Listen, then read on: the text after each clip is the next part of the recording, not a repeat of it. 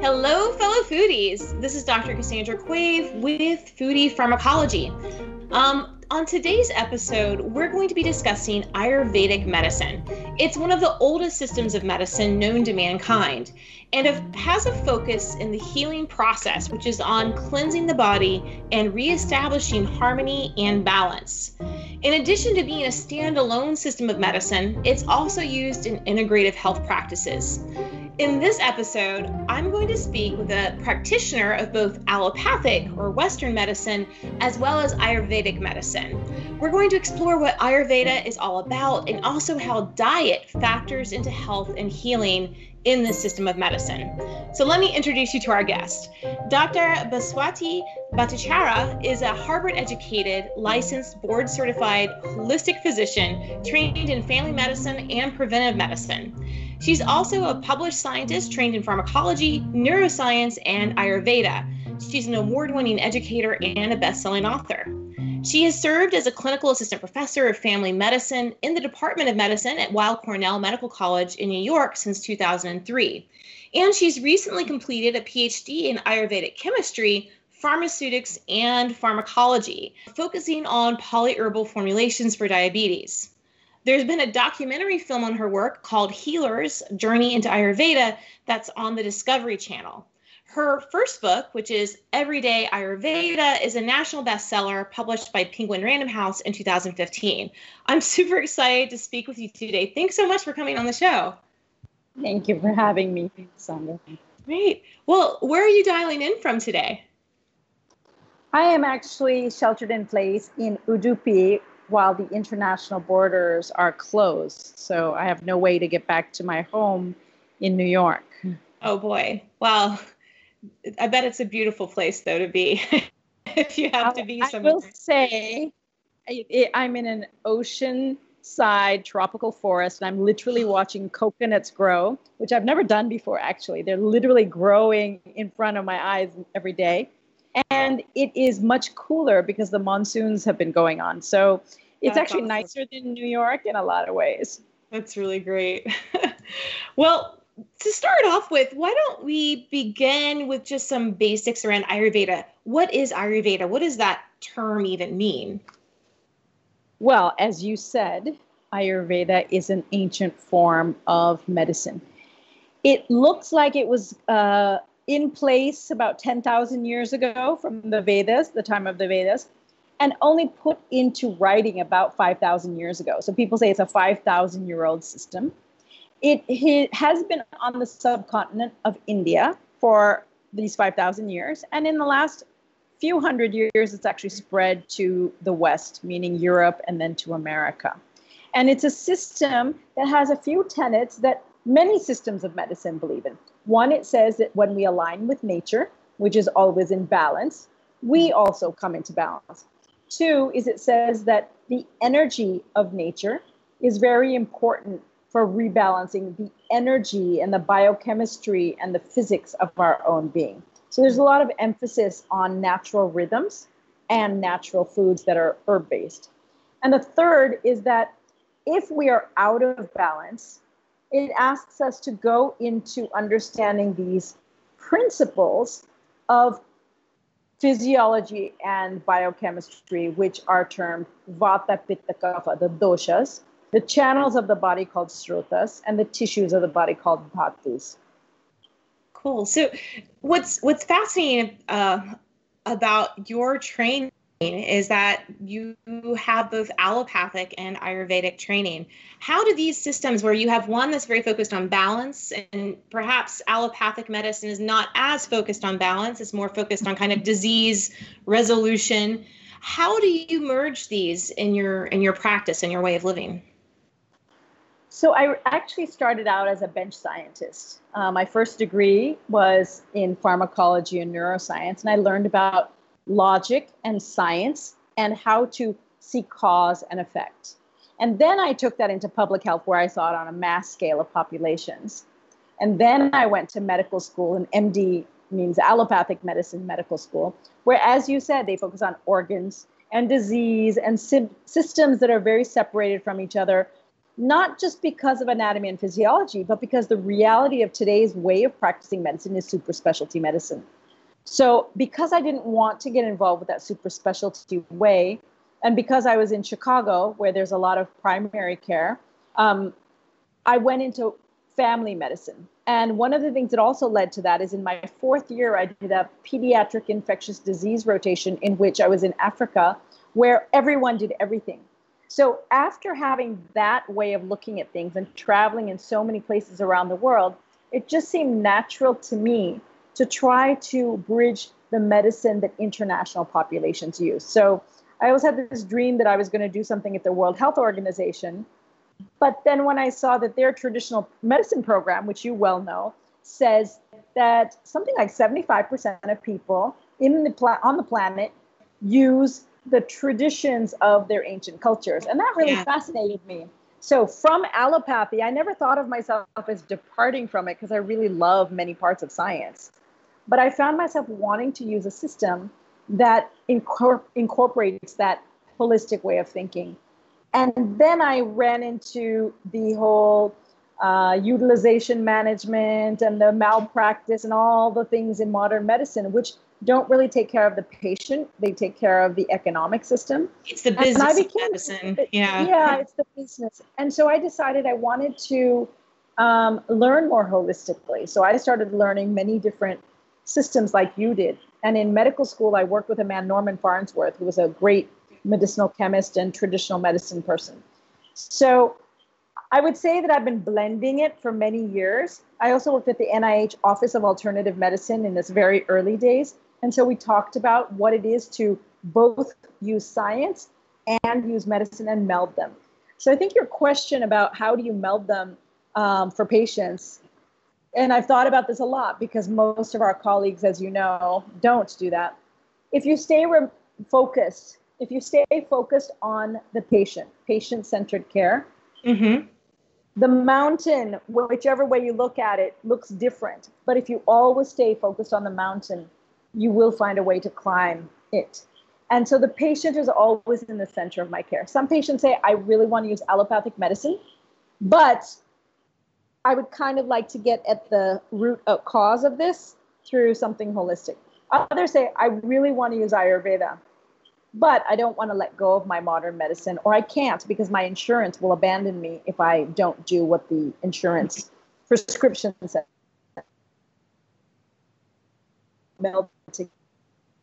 I have shaped my entire medical career. Is well, hang on, hang on, one, hang on one second. We had a we had a little blip where it cut you out. Let's start back to where you said um, you were talking about how patients. Um, I think the last line was around patients not wanting to give up allopathic care also because of insurance. Sorry, you were on a great roll and it just like the internet went out. Um, let's see, how do I get back to that? Patients are, you're saying patients want, did was that before or after the mountain? Maybe, how about I ask you a question and we'll pick up with my question to you. Yeah, so, okay. so this is a great analogy of scaling the mountain and like, how do you put patients at the center? What, what are patients asking for when they're looking for these integrative practices? Patients are generally asking to have their ailment cured. Many times pain is involved. So they're not saying, I only want to use homeopathy no matter what, or I only want to use herbs. They're saying, get rid of my pain. And mm-hmm. so if a patient says, I really want to use herbs, but I don't want to let go of my modern medicine because of insurance reasons, we work with that. Or if they say, I really want to use Ayurveda, but um, I'm also interested in naturopathy, or I'm interested in foods. Or if they say, I eat food every day, can you use that because it's going to be cheaper for me? I try to focus on how the patient wants to approach their own care. And that way they're also more adherent to their care. And I try to keep the logistics in mind and advise the patient that, you know, because of your insurance, you'll want to take these medicines for some time, and then talk to your doctor and have your primary care doctor wean you off of them. So we work with where the patient's at. And as long as we are patient-centered, integrative medicine becomes not only possible, it becomes very easy to in, to, to implement. That's great. Well, let's start maybe when you're thinking about interventions through Ayurvedic care. At the very heart of many forms of traditional medicine are herbs. And so what are the roles of medicinal herbs in Ayurvedic medicine? Are we talking about the use of dietary supplements or teas, or is it more around integration of spices into the diet? What are some of the different ways that you integrate herbs into your Ayurvedic kind of care plan for chronic disease? So there are many tripods in Ayurveda. One says um, ahara, vihara, oshadam. Ahara is a Sanskrit word for food. Vihara is the Sanskrit word for lifestyles. And oshadam is the Sanskrit word for medicines in whatever form. Mm-hmm. Not always in pills, but oftentimes in liquids or in um, poultices or other forms. So Ayurveda sees that all three of those are medicines. If you have foods in the wrong way or lifestyle in the wrong way, then they actually work against the medicine as we're talking about it. Ayurveda says you have three opportunities a day to poison yourself. They're called breakfast, lunch, and dinner. Ayurveda says you have three opportunities a day to medicate yourself. They're called breakfast, lunch, and dinner. And so they emphasize the importance of food in the formulation. Spices are in a, another tripod where they say food is on one side, spices are in the middle, and herbs are on the other side. So in that tripod, they say that you can use foods, and it's cultural based. Why? Because the foods that grew in, in that location, with that weather pattern, with that group of people, were the foods that were available. You couldn't just run down the store to the supermarket and get something from Guatemala or something from Alaska. So you had to eat what was available. So that's the food part. Spices were not only portable, but they were dryable and usable at different times of the year. They were usable in small amounts, so you didn't run out of them. And of course, they're portable in terms of being across ships. So as you know, the first main spice, and still the number one spice in the world, that is traded and that is available as a medicine, but also known as a spice, is black pepper. And that originates actually from where I am sitting right now. I'm on the Malabar coast, uh, just a, you know, a kilometer or so away from the ocean. And on this coast in southwest India, black pepper is considered to be a medicine. So there are at least one hundred different ways of using black pepper. We use it in oil, and we make that oil, and it's very good for skin disease. We use spice in our food, and we use it in a variety of specific medicines with other herbs as polyherbal formulations, even though they're spices. So spices are definitely a part of Ayurveda, and they are sometimes considered food and sometimes considered medicinal herbs. That's great. I love I love the example of black pepper. It's definitely one of my favorite medicinal spices. And well, you had an episode on- yeah, I mean, uh, yeah, it was like my, one of my first episodes, because it's it's amazing how the way that you prepare it really matters to the pharmacology. You know, I mean, if if if the listeners haven't listened to the black pepper episode, definitely do it, because you're going to learn all about why it's important to use freshly ground black pepper, not the pre-ground stuff, because of the pharmacology. But what's fascinating to me around around Ayurveda and Indian cuisine in general are these polyherbal formulations um, of mixtures of spices. There's not just it's not just for flavor. It's because of the medicinal activity those specific mixtures have. I'm thinking especially of um, combinations of black pepper and turmeric and other ginger relatives. Can you expand on that, like how these combinations kind of appear in Ayurvedic formulas, and how important, or where does this knowledge come from? How did people figure out how to combine these, or, or is that even known? Sorry, there's like so many questions I have. Ayurveda is fascinating for a lot of doctors, M Ds like myself, because modern medicine, we just look at things, we name them. The basis of modern medicine is just naming stuff.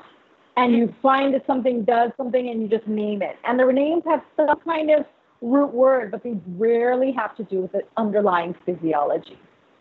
Ayurveda, on the other hand, has several principles that absolutely inextricably tie it to physiology. For example, they have six tastes: sweet, sour, salty, pungent, bitter, astringent. They don't talk about umami because umami is now being understood not as a glutamate uh, receptor, but rather as a combination of pungent and some astringent, which is what we find in meat or in some of the mushrooms where we find umami. Those correlate, according to Ayurveda, with a release of chemicals in the brain and what they call the mind, the, the uh, thinking mind, and in the gut. And they release different kinds of the fires that are required for digestion. You don't have like a little campfire in your gut. You know, if you open it up, you're not going to see a campfire. Campfires are in air, right? So if you look in the campfire in, in a, a setting of like a campground, you'll see the fires in air. When that same fire burns in the water medium of the stomach or the intestines, it has digestive chemicals, digestive enzymes that they were referring to. And those spices invoke taste. Now, you and I both know as pharmacologists that there are taste receptors all throughout the body. Mm-hmm. And when that was discovered like almost ten years ago, people were like, why are there taste receptors, you know, like at the bottom of the testicles or like at the, you know, in the, in the esophagus where you're, you can't taste anything? Why are we finding them in all different tissues of the body? Well, Ayurveda talks about how that taste has something called paka, which is a taste that you'll have as you're digesting it. But there's also vipaka afterwards. And so those chemicals, after they've been digested and brought from the gut into the body, still exert a taste effect that kind of tags them. So these spices have those tags. You and I might call them glycosides, or specific molecules that are traveling around that make it past the gut enzymes without being digested and broken down, and they kind of make it into the body and exert their effect that way. Ayurveda didn't talk about it in terms of biochemistry. They talked about it in terms of the effect it had physiologically on the body of either increasing the dryness or increasing the moistness or the unctuousness of the body, increasing the heat or increasing the cold of the body. And so the way that these spices are matched up is to balance. So if something is really dry, it's going to be matched up with something that's really moist. Or if you want to have a super drying effect, you'll put two dry things together. And that's what you see with turmeric and black pepper. Turmeric is a fibrous root. It's hot and it's very pungent. And it can actually burn. And if you have a tendency for heartburn or hyperacidity, and you eat a lot of raw turmeric, you'll get esophageal varices, you actually start bleeding out of your esophagus. So when people are eating lots of raw turmeric, I tell them be careful. The black pepper cooks it, it digests it. So it's the body, rather than erupting in this fire from the turmeric, it digests it, it clears it through. And so black pepper is one of the ways of heating it up and making it, as we call it, bioavailable. And that's why that combination is so revered in Western world, where they don't actually cook the turmeric as a powdered spice in the cooking. It's just amazing how, so we have these combinations of of spices that come together in different foods for health and Ayurvedic practice. How does this differ from fields like naturopathy or clinical nutrition? That's such a great question. And I actually spent a lot of time explaining this. Naturopathy and clinical nutrition both believe in the paradigm of the systems, the way that germ theory and cell theory have brought our modern anatomy and modern physiology into the place that they are today. And they dovetail from that. So they don't see the body from a different angle, the mountain from a different angle that Ayurveda sees. Ayurveda doesn't say that germ theory means that the virus or the bacterium causes the disease, which is definitely what naturopathy and uh, modern medicine say. Mm-hmm. Ayurveda says a seed, even if planted, cannot grow unless the soil allows it to. And mm-hmm. so if a virus comes into the body, the host must be so strong that it doesn't allow that seed to take root. So that's called Badi shamatva. In Sanskrit, that means resisting the disease. So if you take a modern medicine evidence that you take ten people in a room and you give them uh, exposure to someone that has a cold, who's sniffling and sneezing, if it's a common cold, there's only four out of those ten, maybe five that are going to get sick. If it's super virulent, it might be six. But ten out of ten don't get sick. And we know that in modern medicine, and that's standard epidemiology that we know in modern medicine. Why don't those four people or five get sick? Mm. Because people say, well, they just have a, you know, a more robust constitution, or they just have a better immune system. Well, so what they're actually pointing toward is that there's a role for the host immune system to prevent something from coming in. So I'm going to give an example of that in these modern times. I do a lot of work with health professionals who want to go holistic but are trapped in the modern medical system because it's their job. They have a mortgage. They have, uh, you know, they have the, the, the trappings of being where they are, and they can't expand into a new career. So they see me either as a patient, um, and so they want to learn how to change their lives, their food, and their ability to make themselves stronger, or or they want to learn how to live healthier lifestyles. So there's a whole bunch of nurses that are seeing me right now because of COVID, because of working every day and having to work every day. Some of them were afraid, but I asked them, how many of you guys are getting COVID? And one of the nurses said, well, I have like one person out of the forty of us. And I said, so why is it that thirty-nine of you didn't get sick? Is it just that we have a good immune system?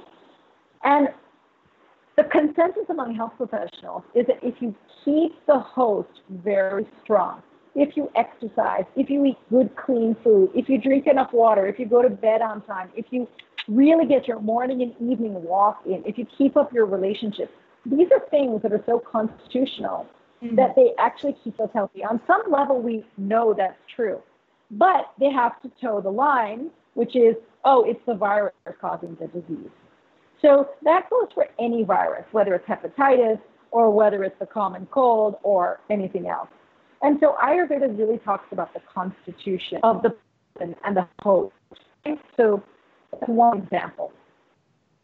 Yeah, that's that's a great that's a great example of how important it is to maintain health, to have peak immunity. And I think that this is something that many people across the globe are struggling with right now because of COVID lockdowns and uh, restrictions. We're not getting as much exercise. Perhaps we're not eating as well as we normally would. Um, and people are in a state of high stress as well. So from a, from just from a Ayurvedic dietary perspective, let's say that if we change those habits and start getting some more of those moderate exercise, get the sleep we need, and, um, you know, work on managing stress, what else can we do from a dietary perspective to really improve our overall sense of health? Do you have any general recommendations that you give to patients? I do. So if people say, look, I want to do Ayurveda, but I don't want you to take my food away from me, okay? I heard that Ayurveda is very restrictive. So what I want to do is you can eat whatever you want as long as you can track the source of it and make sure that you know what the source of it is. Oh, that's that really hard today. Well, so you're saying that, but you know, one day to someone, they'll usually pause and think, and they'll say, okay. So I say, so do you know when that slice of bread was in the amber waves of grain, you know, growing as a, a wheat grass? Do you know when that cow was fed and how it was fed and when that carcass actually was made into meat and then made into that spam or that, you know, that hot dog that you eat? Once you know where the food is coming from, then you can eat it. And by doing that, people become conscious of their food choices. I don't tell them they can't eat anything because people do have diets from all over the world, and America is an amazing country that's a melange of so many cultures. So there are people that are militant vegan, and there are people that are militant meat eaters. There are people that hate dairy because milk is for baby cows, and there are people that love milk and they love their turmeric latte every night. So we have people that eat all kinds of things. We also have like people eating insects. There was a restaurant in Moscow where they would have hot-kodur insects to eat. And there are people that love growing all kinds of um, ungenetically modified vegetables. Ayurveda says eat local. It says eat fresh so that the bioenergy that is in that plant or animal can transfer to your being, because there is a vibration. There's a bioenergetic vibration. There's a bio, if we can use that modern word, um, which is very new age. But when people say to me, you believe in that kind of stuff? Aren't you a doctor? I say, well, you know, when you put a E K G on someone, they tell you to step back.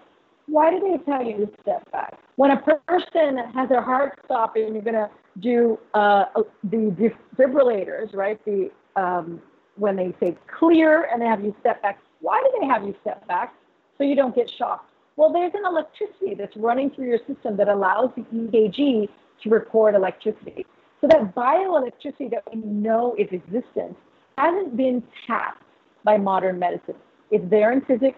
It's there in actually Eastern European concepts of medicine. We developed a lot of it in the Eastern uh, Europe and Russian um, areas.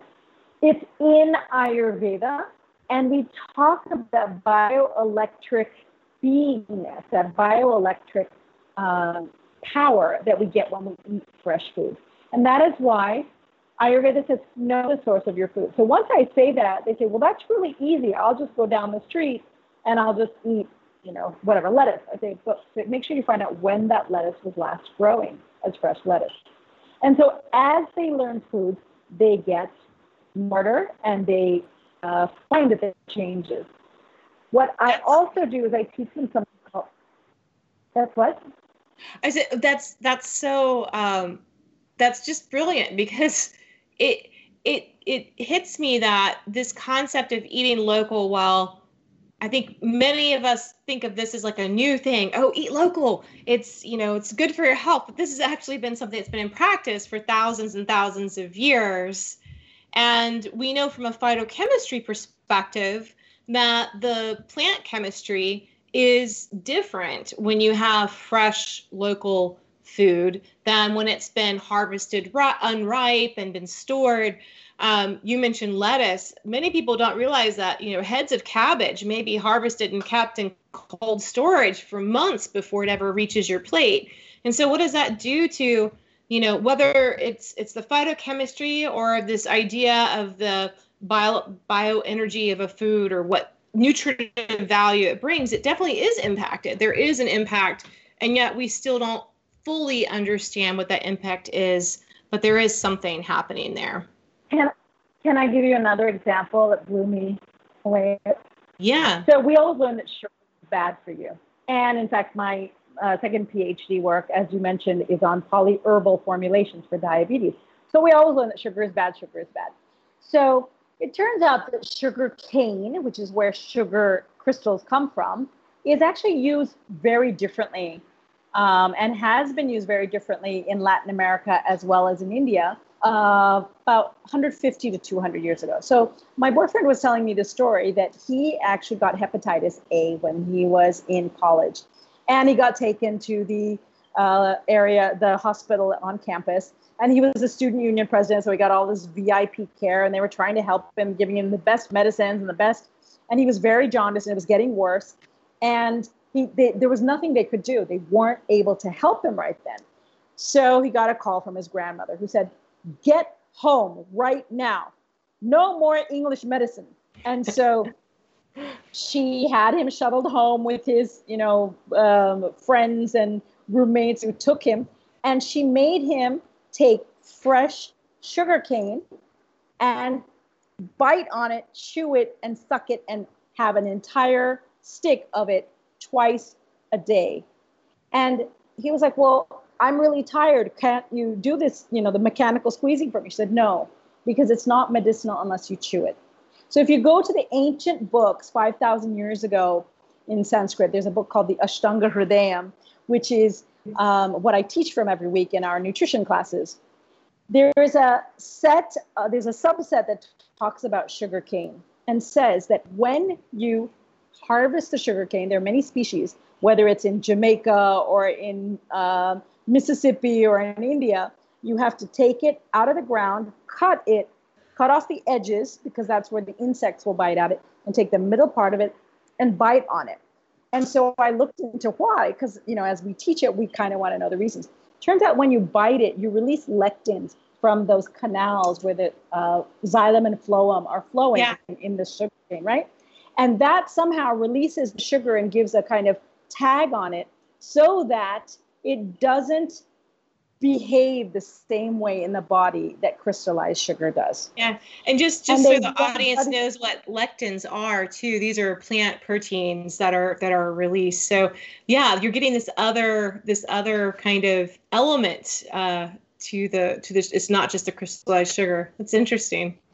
Yeah, and then they talk about using not molasses, which is a thick stuff, but after it hardens and becomes these cubes, mm-hmm. which are called jaggery in, in the Indian form, they have all the minerals in them. And so patients that have diabetes or early, you know, pre-diabetes, I tell them to take a little bit of jaggery instead of taking their white sugar. Mm-hmm. And the minerals seem to replenish. There's a high amount of zinc. You know, now we're finding out about the minerals that are in our plant foods that get ripped away, vitamins and minerals that get ripped away when we process them.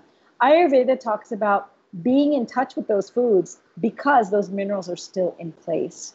And so these kind of examples really inspire me to tell um, the stories from the ancient textbooks, from the Sanskrit into the English, so that people will see that there are things that we can do that slowly shift us. We don't have to leave our diet completely.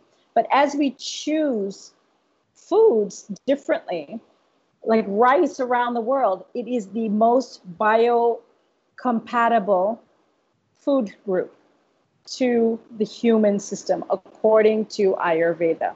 So you should always start the day, not with fruit, not with a smoothie, not with a cup of coffee, but with rice. So either you have a rice, a little, little bit of rice, like a teaspoon of rice, or you even have rice grains that are raw, and you have like a half teaspoon of those to start your day. And that's a ritual that almost every Indian follows without even knowing that there's an Ayurvedic nutrition basis to it, because it's become cultural.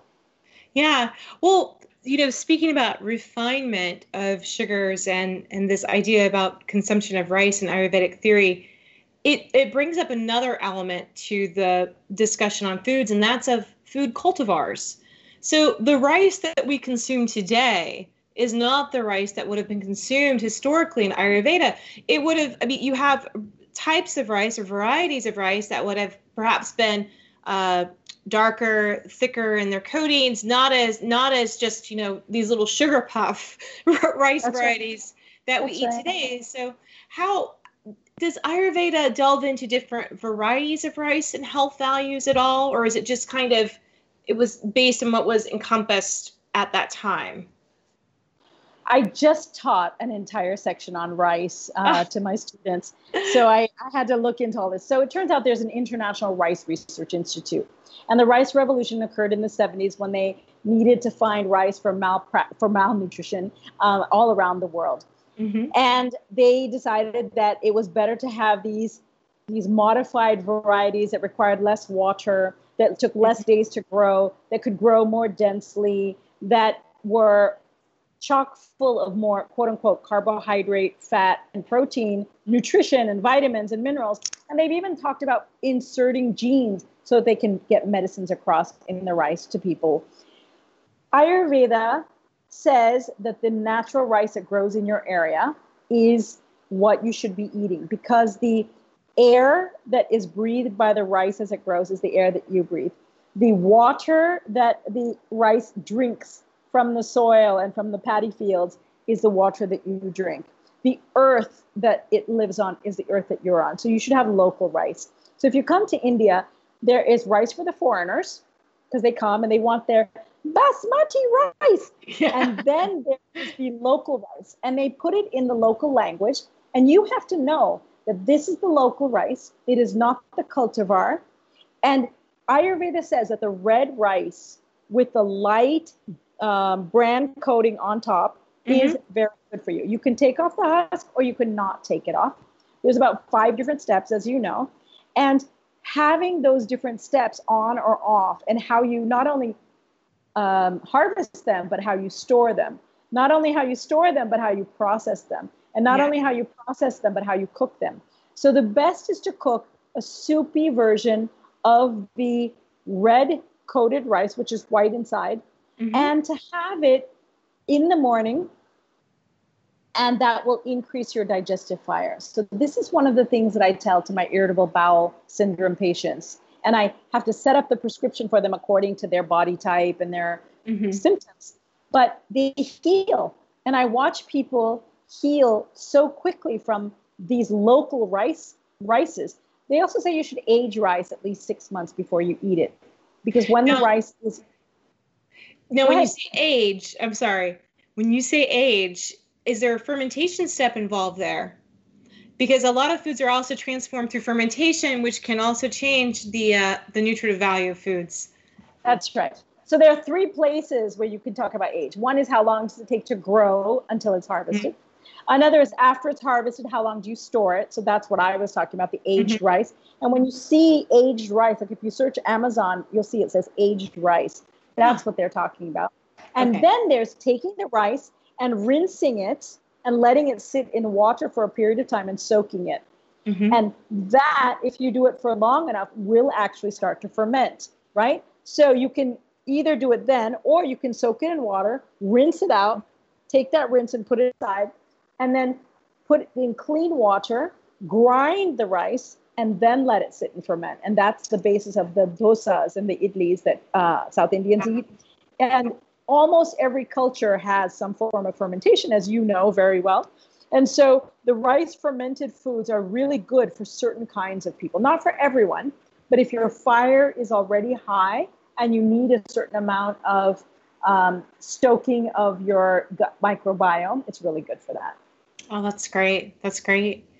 Yeah. Well, I'm, I'm thinking about, you know, just, I think we really underestimate in allopathic medicine just how important diet is to the overall well-being of, of patients. Um, we battle so many different chronic diseases, which you've already mentioned, diabetes, um, you know, uh, obesity, uh, cardiovascular disease, neurodegenerative disease, pain. Chronic pain is a major issue for many people. And of course, it's not just diet. Like you mentioned, these other lifestyle factors play into that. But when you're thinking about patients dealing with pain, are there any specific dietary choices they should consider?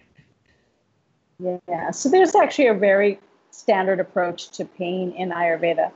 Um, so I want to uh, just say a couple of things. One is when people have pain, we need to look at where their nutrition is coming from. Mm-hmm. Because in order to get food or medicine through the system, we have to know that they're digesting. If they're not digesting well and their their gut, like the mouth to anus channel is clogged up, we need to clean it out. So that's usually the first thing that an Ayurvedic doctor assesses. And then we try to build up their fire. That concept of Agni has mm-hmm. a concept of undigested food, which is called ama. So we assess that right away. And as we get rid of ama from the gut, it kind of osmoses out from other parts of the body and makes its way out. Pain is caused by the presence of that ama. So drawing that out from the nooks and crannies of the body and getting it out is what reduces the pain. In the process of that, there's actually many foods that we use that help push things down and out. So for example, raisins, grape juice, and medicines made from raisins are used to push things down and out. Um, spinaches, the, the spinach leaves, Uh, using foods that will push things down and forward includes like the, the rice gruel or the mm-hmm. watery rice starch. So there's a whole bunch of foods that we will recommend people to have. And then we'll also say, you know what, based on your constitution, you probably won't do as well if you drink a lot of alcohol. So have thirty milliliters, which is a shot per day, and have it with like a raisin type thing. So put grape juice half and half um, what's called an arishta, which is a, a medicinal alcohol. And they'll give that to people to help them push things down and out. After that's done, they'll give them herbs that are specifically designed for pain. So there's a myth that Ayurveda doesn't treat pain. Ayurveda doesn't have antibiotics. Ayurveda isn't fast at treating diseases. Ayurveda doesn't treat real diseases like cancer or neurodegenerative disease. As a person that's been using Ayurveda in my practice for over fifteen years, it absolutely does those things. But generally, we don't, I don't take time anymore to explain to my doctor colleagues because they kind of come to me with a challenge, you know, they want to yeah. box. And I just say to them, you know what, not everyone deserves Ayurveda. Please go and use your pharmaceuticals because I'm really not going to explain it to you. You take ten steps toward Ayurveda to understand natural medicines and what ancient cultures did with botany, with plants, and with yeah. the, the products that they created. You take ten steps toward Ayurveda, Ayurveda will take twenty steps towards you. So some of these formulations are so elaborate, but they are so beautiful. Triphala mm-hmm. is one of them, right? Three triphala fruits. Three fruits that are balancing your body. One of them cleans out the liver. One of them pushes everything forward. And one of them grabs all the excess mucus and tosses it out. So taking triphala is really good, but you can't take it every day because it will start not to work. And you have to know what to take it with. It will have a different effect if you take it with ghee, than if you take it with milk, than if you take it with honey, than if you take it with water. And so that's also pharmacology, that carrier. That yes. Mm-hmm. with, right? Yeah. So it talks about the tastes, and it says the next thing you want to do is make sure that the person has a sense of appetite and taste, that they're hungry. If they're not, you cannot treat their pain. Oh, because they must have, we call it an osmia, right? We know about this now. You can't smell or you can't taste. Uh, Agusia, you can't taste. And those those um, smell and taste receptors that are in the nose and mouth are very important for the hunger because, again, it programs up to the brain and down to the digestive enzymes. And if that doesn't happen, then we can't get rid of the toxins that are in the body. And we can't pull out the toxins from that shoulder that's in pain, or that leg that's in pain. And so the idea of having simple foods that increase your appetite, increase your fire, and get rid of toxins is kind of a backbone of how we treat pain. Was that? That's amazing. Was that that's, understandable? That's exactly, that, yeah, it's totally understandable and just fascinating. Well, um, where can you, where can uh, listeners learn more about Ayurveda? And more about your, your own work? Where, where can we send them to, to find out more? Well, right now I'm only doing telemedicine because I'm obviously here in Udupi. So I will be back whenever the gods above decide that um, there's no more protests and no more militant armies inhabiting our city. And when we can actually get across international borders. Until then, the internet is open. So telemedicine, you can make appointments with me. They can go to my website, which is D R and then my first name, which I think you'll have in your... Um, we'll have that in the in the title, yeah. Mm-hmm. And if they want to learn, you know, when I started learning, I was an allopathic doctor with a lab, like a bench lab background, right? I didn't have... Um, a lot of understanding of Ayurveda. And I actually learned from the film that you mentioned. I went and I saw things working and I said, oh my gosh, I have to, I have to do this. This is so amazing. So I found people that couldn't figure out where to get started. And I was looking for a book that would get people started at step one, ground one.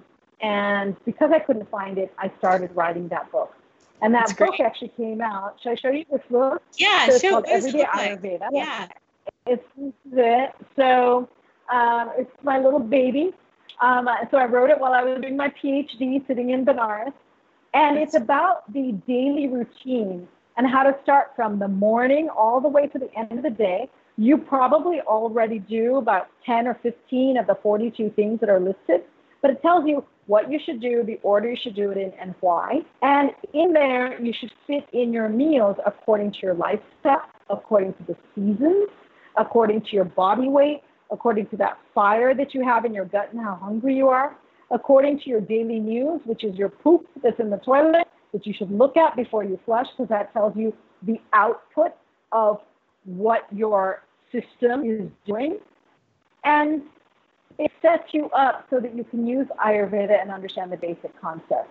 So I wrote it because I want intelligent laypersons to be able to understand Ayurveda the way that the technical people understand it, because people should be able to take foods and use them as medicines, and they should be able to reorient their lives so that every piece of feedback they're getting is telling them, yes, I feel a little bit better, rather than, oh, I'm depressed, I'm sad, I don't know what to do. Well, that's fantastic. And it's a, it's a beautiful book, and uh, lots of great um, lessons and um, information around the history of this um, fascinating system of medicine in there. Thank you so much for coming on the show. It was great speaking with you. Thank you for having me. This is Doctor Cassandra Quave, and you've been listening to Foodie Pharmacology, the science podcast for the food curious. To learn more, visit our website at foodie pharmacology dot com, or you can watch this episode and others on YouTube at the Teach Ethnobotany YouTube channel. Be sure to subscribe to the show on Apple Podcasts and leave us a rating. Thanks so much for tuning in. Stay healthy out there, and I'll see you next time.